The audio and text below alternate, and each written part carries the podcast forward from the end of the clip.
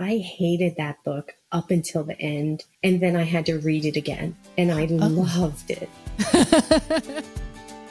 hey, readers. I'm Anne Bogel, and this is What Should I Read Next? Welcome to the show that's dedicated to answering the question that plagues every reader What should I read next? We don't get bossy on this show. What we will do here is give you the information you need to choose your next read.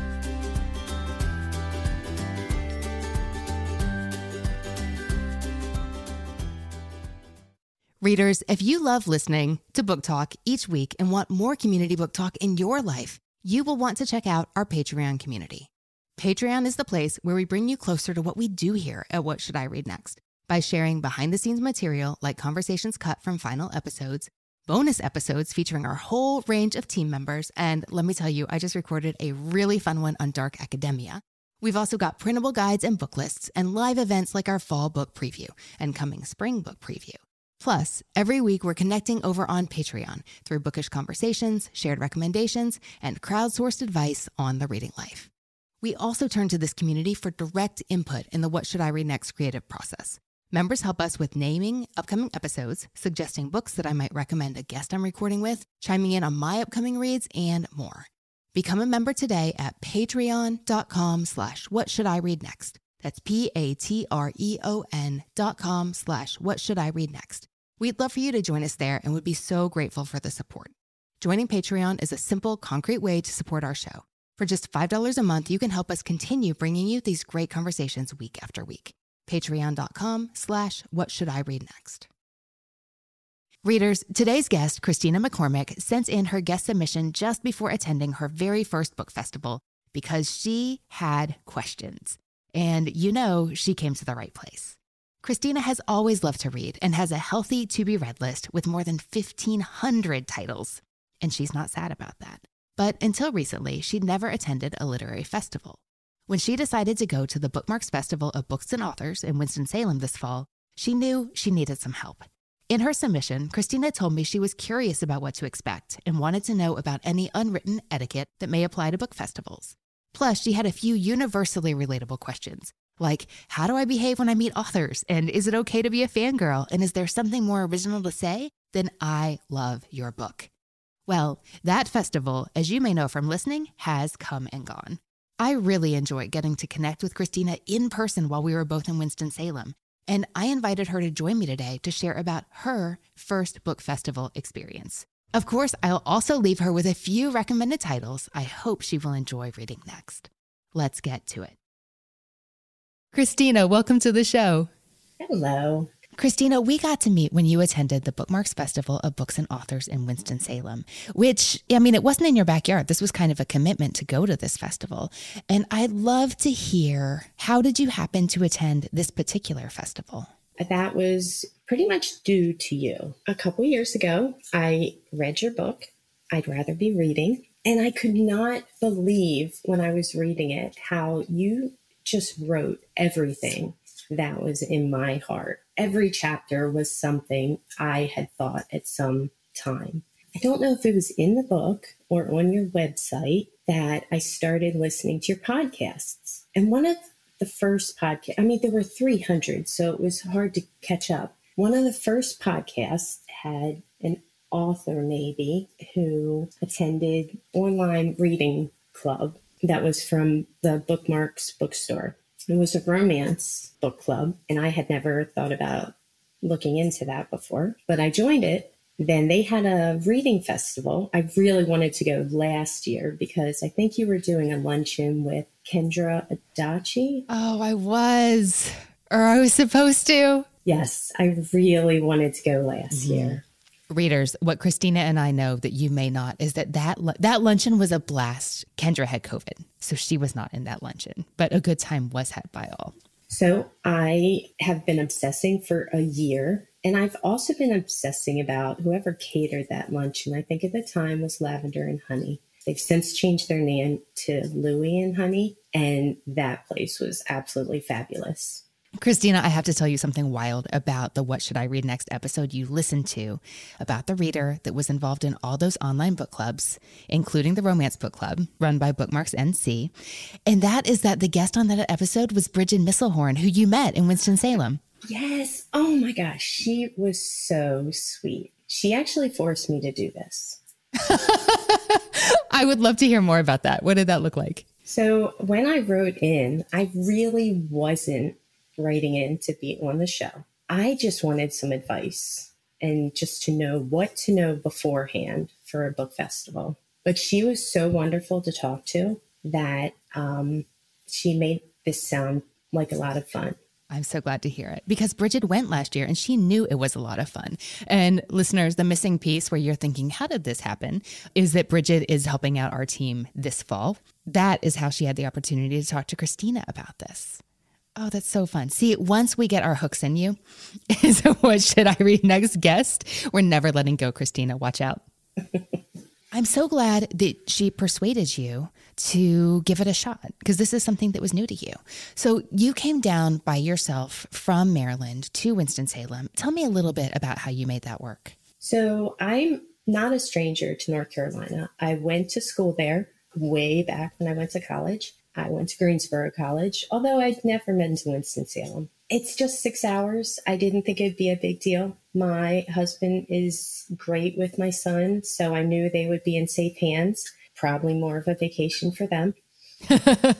I was lucky enough to attend several of the ticketed events. So I went early, went on Thursday, mm-hmm. and I mm-hmm. got to see the opening keynote with Taylor Jenkins Reid, which was so cute but more low key than I thought it would be. So it was in the church, and it was really hard to see Taylor and the moderator. I think it was uh, Tia Williams. I probably only arrived a half an hour early, so the church was pretty full when I got there. However, I was able to understand where I needed to sit for the next day during your panel. So I knew exactly which seat I needed to be in. That's so interesting. I hadn't thought about just getting familiar with the venue and how that can make a difference. Um, Christina, a funny thing about this is that I was supposed to be at that event Thursday night, or I had planned to come to hear Tia and Taylor because that sounded like a rollicking good time to me. Instead, I hadn't seen my good friend Kendra when I was in the area last year because she had COVID. So we went to dinner. And I didn't get to hear this event, but I'm really happy to hear about it now and to hear how great it was from everybody who was at the festival. Because you know, that's something that happens at the festival is that you turn to a stranger in the signing line and say, Hey, how's your experience been? What have you been to? Tell me about it.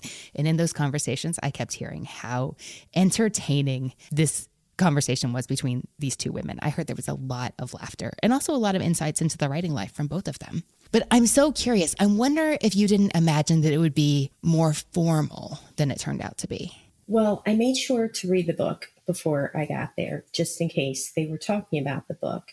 And they hardly talked about their books, actually. So I probably didn't need to read it to have any context. But it's just interesting to hear authors talk. And maybe it's because I, I, guess it would be the same thing to see a movie star doing an interview. You know, it's just interesting to see them be real people. Taylor Jenkins Reid, she's written so many books and so many books in different genres. I think they're not all the same. I actually like most of her earlier books better than these ones with the key female players. Like maybe in another life or One True Loves from that era? Yes and to hear how during COVID, you know, she had to get used to her daughter in the other room and trying to find a space in her house to be for it to be quiet. I just found that very interesting. Well, I'm glad you enjoyed hearing the backstory that you couldn't get out of the book itself or what you got to hear them talk about at the event. And then on Friday, you attended the Southern Literary Lunch with Sarah Addison Allen and Wiley Cash. Tell me about that. I was worried about this one because I hadn't read either of the authors. I had prepared to read both of them, at least one book of each, but I, I just didn't get to that on my list. But they were so good. That luncheon, Wiley Cash was hysterical. I kind of wished that I would have gone to a college with someone like him. I wonder where I would have been now had he been a professor of mine. And Sarah Addison Allen was so sweet and gentle. And she looked exactly like the picture in her book. I mean, she was just perfectly lovely. That was an entertaining time. So I was actually at this event. I was in the corner at a table. Yeah, there was a lot of laughter during the conversation about was actually a very serious book and like lots of discussion about magic, yes, but also grief. Yet they were cracking everybody up. And I was lucky enough to sit at a really great table with some wonderful ladies. Actually, one of the ladies asked if I wanted to take her number because she knew I was up from out of town in case I needed any help. Such great people in North Carolina. I'm so glad you felt so welcomed. So that was the Southern Literary Lunch on Friday. And then, so you came in early for these smaller ticketed events. What else did you decide to do while you were in the area? Because I think that's intimidating to a lot of people. They look at the schedule and they say, okay, I can see that Saturday's the big day, but I'm interested in these events grouped throughout the weekend. But what would I do the rest of the time? What would you tell somebody in that position? Probably not the normal person. I'm such a nerd. I made an itinerary for myself I knew when I was arriving. I knew when wine and cheese time was at the hotel. I knew when they were giving cookies out. In between those times, I had a couple places I wanted to try to walk to. I'm horrible with directions, so I like to walk everywhere first so I know where I'm going. So I wanted to walk to the church to make sure I could find that on Thursday night. Then I wanted to walk to Footnote, the coffee place. And really, I wanted to figure out if I could find where the festival was going to be. And there was the one other bakery shop, the Louie and Honey's. yeah. And that was the hardest place to find. It is down this enormous hill, which if I was driving, it wouldn't have been a big deal. But I decided to walk, and that was quite a walk. How were the baked goods? Oh my God, totally worth it. I am glad to hear that. Okay, so you mentioned that this was almost like a vacation, and you know how you enjoy spending those weekends on your own. Is that a fair way to characterize that? Yes. I don't mind going places alone. Well, I really love hearing how you were able to make a weekend out of this event. And I can hear how you took care to make sure that you could experience the things you wanted to experience from the books to the baked goods. And also, that bakery was on my list and I didn't make it there. And now I'm so sad about that, Christina. There's always next time. This is what I tell myself when I visit places. You've got to go back. You know, I didn't do as much reading that weekend as I thought I would. I really, I, of course, I took like three books and I got four more. but I did not do as much reading as I thought I would. You were definitely having a literary weekend, but that doesn't necessarily mean that you spend a lot of time reading. Well, you definitely made up for it before, and I imagined after. We'll get to that. Right now, I'd love to hear about the big festival day. Listeners, if you've seen literary festivals advertised or this particular literary festival advertised. They, there were events that were happening Thursday, Friday, Sunday, Monday, but the big festival event where most things happen was on Saturday. There were lots of talks, lots of panels, um, lots happening from early in the morning to very late at night.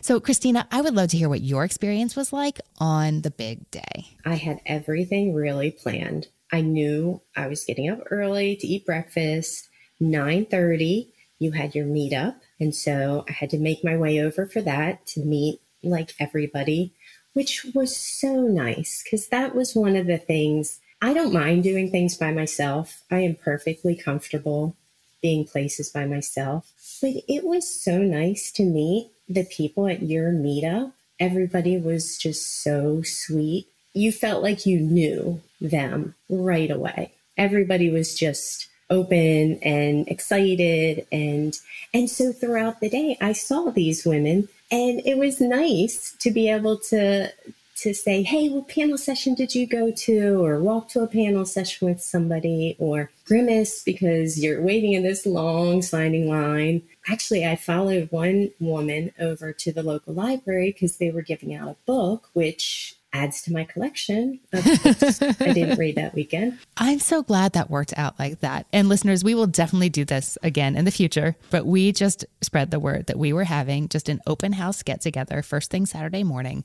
for What Should I Read Next listeners, Modern Mrs. Darcy readers, and book clubbers. And Christina, I'm so glad to hear your day unfolded like that because that's why we wanted to do it early in the morning so we could meet and connect and put faces to names. And also because we knew we keep seeing each other all day long. So I'm so glad that worked out. And you even got a book book out of it. What happened next?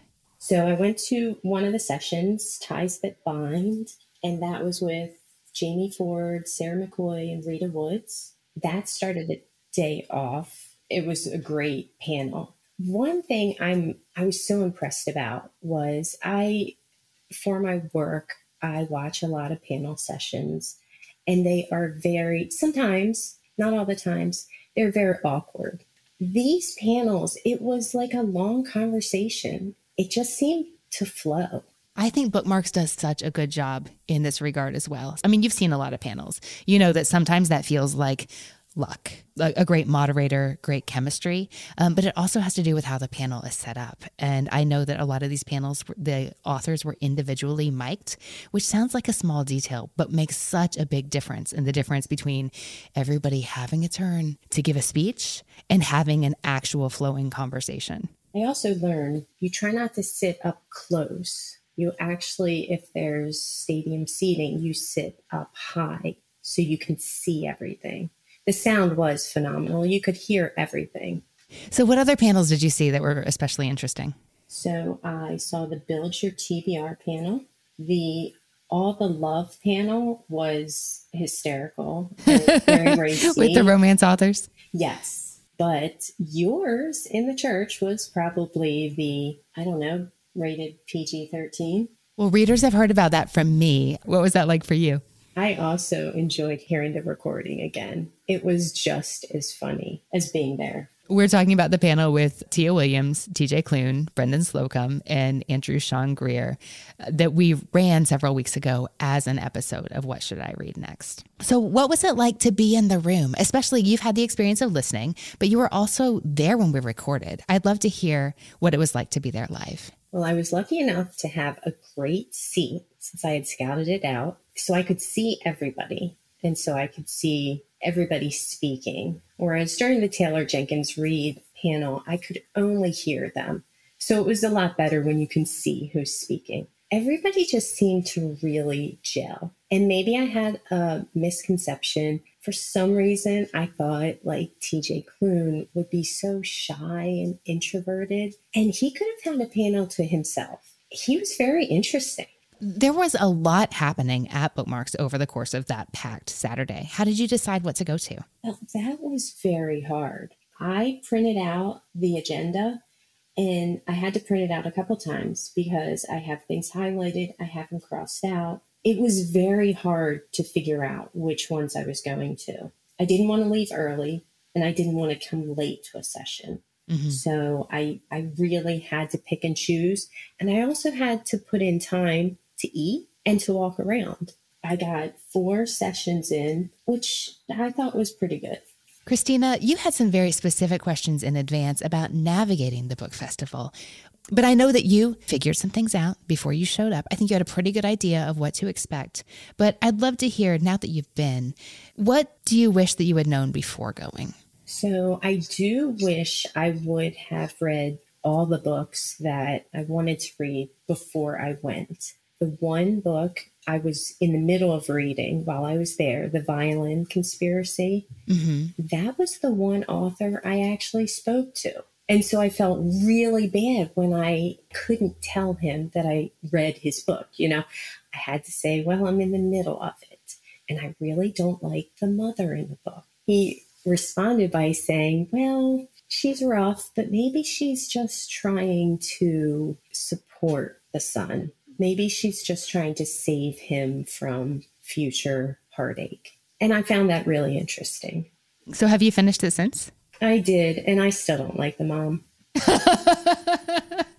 that would be really interesting to talk about in a book club conversation. Brendan, I think, did a really great job of making people want to read his book, describing it, talking about it throughout the festival. So, and it was amazing. It was a great book. I'm glad to hear it. Okay, so you wish you'd read more of the books. What else do you wish that you'd known before you've gone? Or maybe if we put it like this if someone told you that they were going to their first festival or that they were thinking about it, like what would you tell them? While I don't mind doing things alone, it probably would have been more fun with a friend. I had a blast and don't regret going alone, but it might have been more fun chatting with somebody about the sessions about do you remember this? Did he really say that? After the sessions, meeting up so I could hear what, what like I wish I would have been in the the session before yours with TJ Klune where he offended somebody because he said he didn't like Charles Dickens, maybe. So I, I wish I would have been there for that. That's so funny because TJ Klune discussed how his book is like his spin on Dickens's Christmas Carol. Yes. Interesting. I'm so curious to hear what you learned from your experience in Winston. Oh, I definitely want to go to more book festivals. what makes you want to go back? This may just be nerdy me, but I love just watching these authors talk. I don't get the same satisfaction doing that on YouTube. So that's what I would want to do again. I wish I would have taken notes. What would you have wanted to capture? The build your TBR. I think they went around to each of the authors and asked them, you know, what, what was their favorite book or what are they reading now? Or I just love hearing about that. It makes me want to put it on my TBR. And you wish you had more details with what the titles were and why? And I wish, yes, I would have taken notes on that. It's so interesting to me that you said that you enjoyed hearing authors live compared to YouTube. Because something that I do hear a lot is well, since I could watch anybody I wanted to on the internet, is it worth the trouble of going? Could you talk a little bit more about that? It's the whole experience. It's being around all these people who feel the same way you do about books, about authors, the lines, the signing lines I mean, some people missed out on some of the panels just to stand in a line because in a half an hour, that author was going to be signing books. It's such a great community. It's a wonderful experience. The food was pretty good too. Now, Christina, before the festival, you had some very specific questions that you wanted to know the answers to in advance, so you felt really comfortable about. So you figured that out going in, but I would love to let our listeners know so they know before going to their first literary festival. How do you behave when you meet authors, Christina? What did you figure out? Well, you try and read their book ahead of time. You try not to be a total fangirl. You try not to be like, oh my God, I loved your book. And is there something more original to say than I love your book? I probably said, you know, this book really changed my thinking on things. Brendan was the only author I actually spoke with besides you. How did that come to pass? Two of the women I met at your meetup wanted to speak to him, ask him a question. So I just I just followed along. And it was after the one panel session, build your TBR, and we just kind of went up and approached him. I think that sounds great. Like, yes, authors are people too, even if they've written books that you really love. And it's fine to say, I love your book. It's fine to say, I'm so glad to meet you. It's also fine, Christina, for next time. Completely fine to say, I loved hearing you talk about your book. I'm so looking forward to reading it. Or that panel was amazing. Thank you very much. Or that was such an interesting insight. Thank you very much. It is okay. I appreciated the way you said that it was important to you to read the books in advance, but that is absolutely not a requirement of attending literary festivals because, Christina, tell me how this rings to you. At literary festivals, there is definitely a component of getting to see authors whose work you have already read already admired, already really enjoyed, and you want to go connect in person. But also, discovery is a huge element and getting to hear from authors that you haven't read, but also maybe that you've never heard of before. That is also really important, really valuable, and a really exciting part of the experience, and not one you need to apologize for. That's true. I didn't think about it like that. So, I guess if I knew that beforehand, maybe I would have chose to go to different panels. Although I'm really happy about the panels I went to. Christina, you've mentioned how you prepared in advance to go to this festival by doing a lot of reading. How did you put together that reading list and what did you end up reading before you came? So Bookmark sent started sending out a month or two before the festival. They started sending out which authors were going to be there, the whole list of authors. So I just started adding onto a list all the books that I wanted to read before this weekend in September. And I wanted at least one book from from each author I thought I was going to see at a panel. I made it through about six or seven, but I did not finish my list. That's quite a list. Did that feel ambitious to you? I feel bad that I didn't finish it, but the ones that I did listen to were amazing. I'd love to hear more about those. So I started with Seven Days in June from Tia Williams. Mm-hmm. Such a great book. I didn't know what to expect. I tried not to read any of the descriptions so I read Seven Days in June. I've read Carrie Soto is Back. I read It Happened One Summer by Tessa Bailey. Under the Whispering Door is what I was listening to on the way down mm-hmm. from TJ Klune. And then I finished that maybe Friday night and started The Violin Conspiracy, which I finished then on the way home. Somewhere in there, I read The Hotel on the Corner of Bitter and Sweet by Jamie Ford. Mm-hmm. That kind of blew me away. I'm not such a historical fiction, but I just didn't know all that happened right after Pearl Harbor and the discrimination. And that was a sensational book. Christina, you were reading with purpose a set list of books in advance of going to this literary event, but I'd love to hear how that differs from your regular reading life. So I have so many books on my TBR list. I pick up books from, I get emails on best books of the fall or best romances. I read the description, something sounds good. I put it on my list. I have lots of audiobooks. I mostly listen to audiobooks. I used to have a two hour commute each day. So I have a huge list and I make a spreadsheet because sometimes I forget if I've read a book, and I can't stand that. So I have everything on a spreadsheet. Once I write, read it, I give it a star, and then I put a tiny little summary, whether I liked it or not, why I liked it, why I didn't. The books that I really enjoy, a lot of times I can remember where I was reading them when I enjoyed it so much. That's so interesting. I I do that too. I'll come across a photo on my phone and be like, oh, all of a sudden I'm thinking of Bird by Bird or Parable of the Sower. And because that was the place where I was when I was reading it. Christina, I loved hearing about how much you love your reading life. And I especially loved hearing about your appreciative relationship with a very long to be read list. Would you tell me more about that? There are just so many books that come out daily that sound so good. I don't want to lose track of them. Also, listening to your podcast does not help. I don't feel pressure. Like, I don't look at this and think 1,500 books. How am I ever going to read those when I'm doing so bad on my Goodreads challenge for this year? And I think it's only 75 books and I'm like 12 behind. I'm not pressured to get through all these books, but I love looking through the list and knowing I have so many good ones to be read. I love hearing that perspective.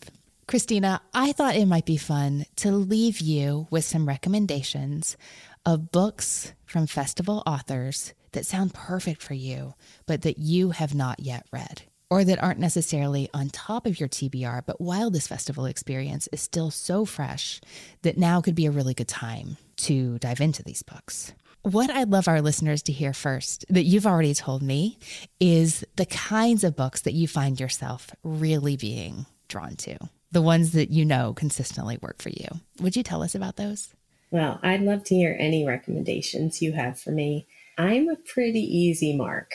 Um, I, I love books about libraries or bookstores. The Book Charmer by Karen Hawkins was a total shock of a book that I didn't know I needed. I mean, books that talk to you, sign me up. I love a grumpy old man looking at you, Ove. I love a book where someone is looking out for somebody else secretly, sort of like uh, You've Got Mail. But I also like the books where the bad guy or girl gets it in the end. um, Behind Closed Doors, or The Last Mrs. Parrish. That's such a fun description. For Behind Closed Doors, I hated that book up until the end, and then I had to read it again, and I oh. loved it. I love it when your experience transforms at a certain point. Oh, that's fun. I like sarcasm and like really tight, fun dialogue, like Emily Henry or Abbi Waxman. And I especially love books that just sneak into the soul. Kindred, uh, One True Loves, November 9th, In an Instant. Oh, I feel like that might be the hardest to put into words, but I'm going to ask you to try. What, what is it about a book that gives it an ability to sneak in like that? Is that something you're even able to articulate?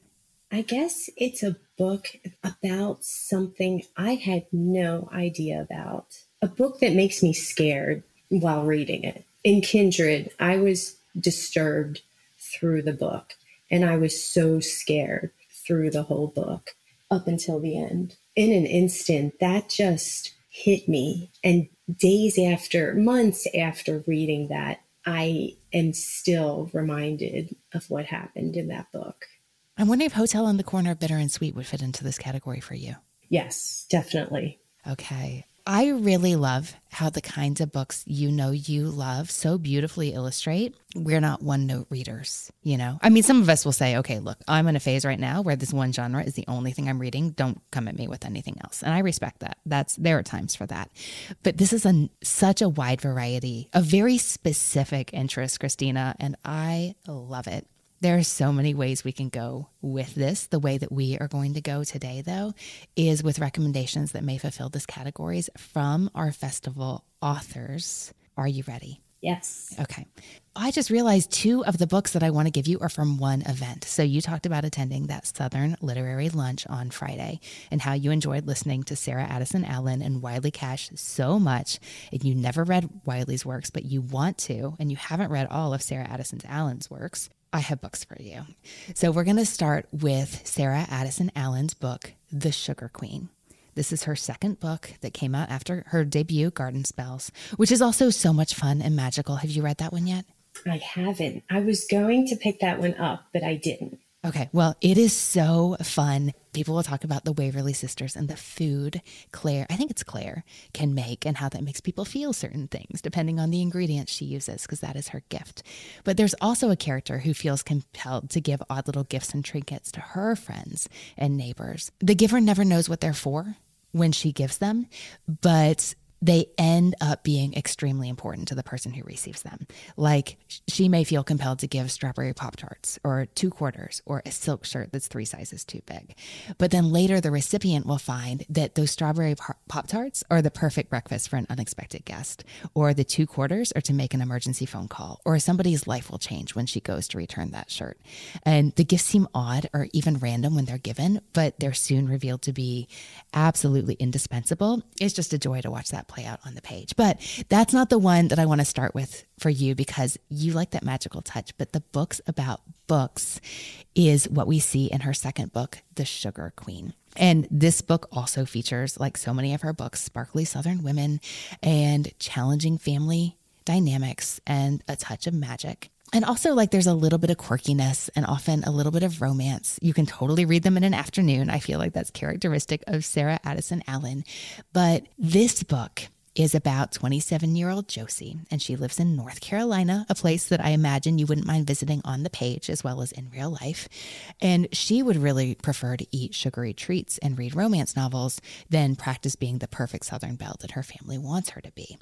But her unique magic, I think, would be so appreciated by you in Josie's life, she is usually mostly really annoyed to discover that the specific book that she needs for her life at the exact right moment will mysteriously appear beside her. Like she'll find it on her bedside table or on her desk at work or in her handbag. And the content will be very specific. The title will be very pointed. She'll go, Ugh. You know, when somebody like diagnoses you and you're like, that just hit a little too close to home, back off, why don't you?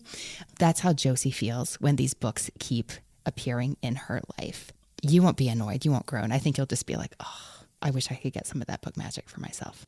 So that's The Sugar Queen by Sarah Addison Allen. And then you mentioned that you hadn't read any Wiley Cash.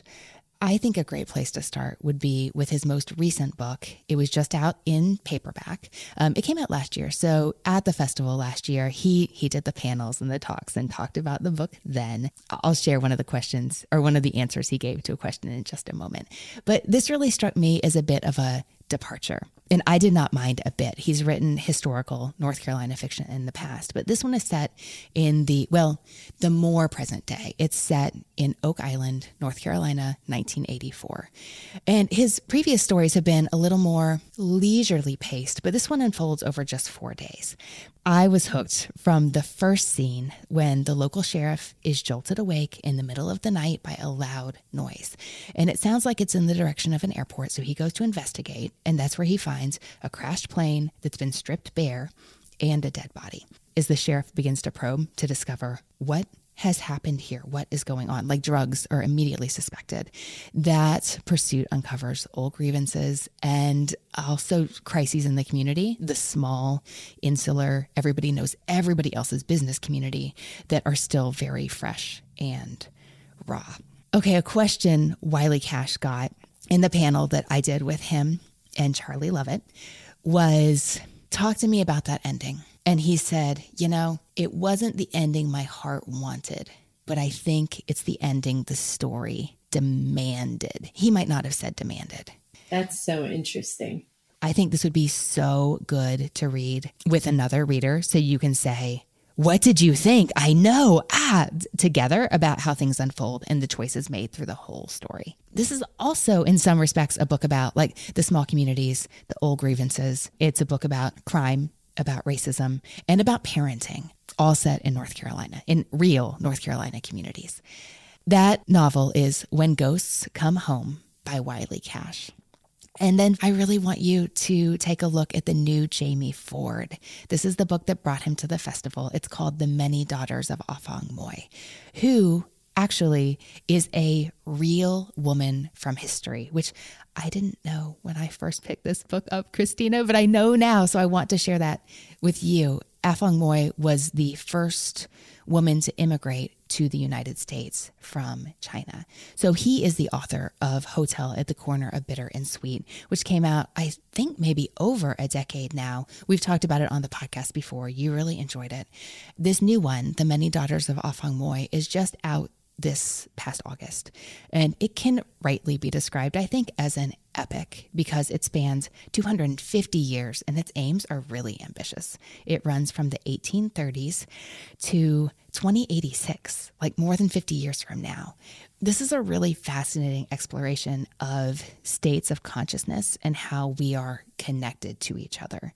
And in his story, he's specifically showing how seven generations of Chinese women are connected, beginning with that woman from history, Afong Moy. It can get a little explanation heavy in places as he explains what's going on, how it works, how one woman in 2045 is having hallucinations, maybe dreams from the points of view of women from her past lineage. And so she seeks help from a native woman who knows things about the science. I feel like that needs air quotes of epigenetics. And so he does get into the explanations, and there are a bit, but as that groundwork gets established, the story can really get rolling. And these individual women's stories are powerful and they are so well told.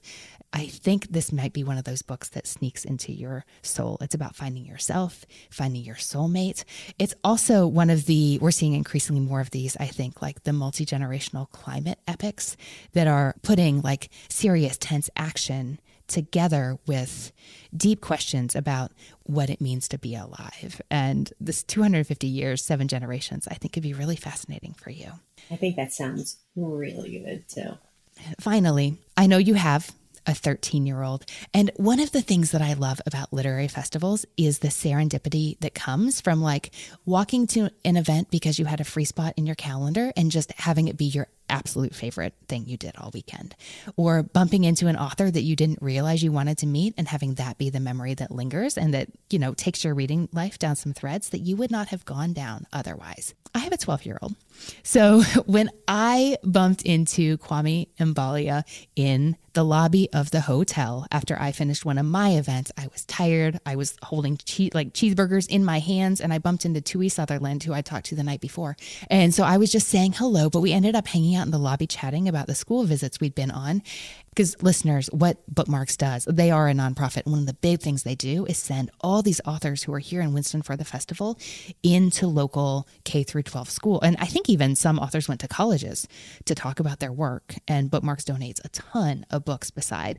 But I said, okay, how do you engage the kids? What questions do you ask? He was sharing how he ran his, well, Zoom when he's at home and during COVID, but how he engaged with the kids during school visits and how he kept a group of like wiggly grade schoolers at the end of a long week engaged the questions that he encouraged them to ask and what he would ask them and how he'd make them laugh. And i came home and to my 12 year old i was like this guy is really funny. I came home with the book. You are going to love it. Read this next He's the author of the Tristan Strong series, which already has so many readers. But I just want to slide that in on your radar with maybe an eye towards that thing that you didn't know you were looking for. Because you were thinking about your own reading life, Christina. And I admire that on a weekend away devoted to your literary pursuits.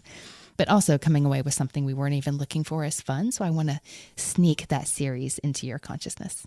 That's wonderful. That sounds really good. And you know, just to like bring that around, um, he was not talking about his book at all. And you mentioned that some of the events you went to at this festival, the authors weren't necessarily talking about their work, but you hear them talk about their process, the things they find interesting, the themes they're obsessed with. And you come away thinking, um, yes, you sound interesting. Whatever you are writing, I want to go check it out. And that's something I really love about the festivals or author talks in general. And there are so many of them at these festivals. Yeah, that's what I really liked as well. I'm so curious to hear were any of those books already on your radar and what do you think you may pick up now that the festival is over? So they were all on my radar, yes. I have not read any of them. And I think I'm I'm kind of on a rut right now. So I think I'm going to jump into When Ghosts Come Home and then do the Sugar Queen because I think that'll be, you know, serious. And then do the Jamie Ford, The Many Daughters. That sounds fantastic. Have you already started scanning the horizons for your next festival? Actually, I sat beside a really nice man during the Paperbacks from Hell um, event the Saturday evening and he was telling me he lives in uh, Northern Virginia. And he was telling me there's a great festival in Charlottesville in March. So I think that's going to be my next one. Oh, I have heard of this. This is the Virginia Festival of the Book. I think it really speaks to what your experience was like that you're already looking for ways to do it again. Christina, I'm so excited to hear about your experience and how it turned out. Like I can't wait to hear what you decide to read, but also where you decide to go next. Please keep us posted. And readers, we will keep Christina and all of you posted on any festivals that I or we will be at in some way, shape, or form. Christina, thanks so much for taking the time to talk about your experience and your reading life with me today. Oh, thank you so much. Hey, readers, I hope you enjoyed my discussion with Christina, and I'd love to hear what you think she should read next. Find the full list of titles we talked about today at What Should I Read Next podcast.com slash 354. We've shared photos from the Bookmarks Literary Festival Christina and I talk about over on our Instagram. Follow us there at What Should I Read Next. And be sure to check out my highlights on my account at Anne Bogel for a full behind the scenes peek at my festival experience. Find me on Instagram at Anne Bogel. That's Anne with an E. B is in books, O G E L. If you haven't checked your inbox yet for this week's newsletter, take a look because today's email included some insider information about some of the themes and topics we're excited to explore in 2023, and details on how you can submit to be a guest on the show. If you don't get those free weekly emails, get on the list at what should I read next podcast.com slash newsletter. Subscribing on your favorite podcast platform means you'll know when a new episode drops. So make sure you're following along on Apple Podcasts, Spotify, Overcast, wherever you get your podcasts. Next week, we're sharing our annual roundup of bookish gift recommendations for readers of all ages. You won't want to miss it. Subscribe now wherever you get your podcasts. Thanks to the people who make the show happen. What Should I Read Next is produced by Brenna Frederick, with production assistance by Holly Wielkoszewski and sound design by Kellen Pekachak. Readers, that's it for this episode. Thanks so much for listening. And as Rainer Maria Rilke said, ah, how good it is to be among people who are reading. Happy reading, everyone.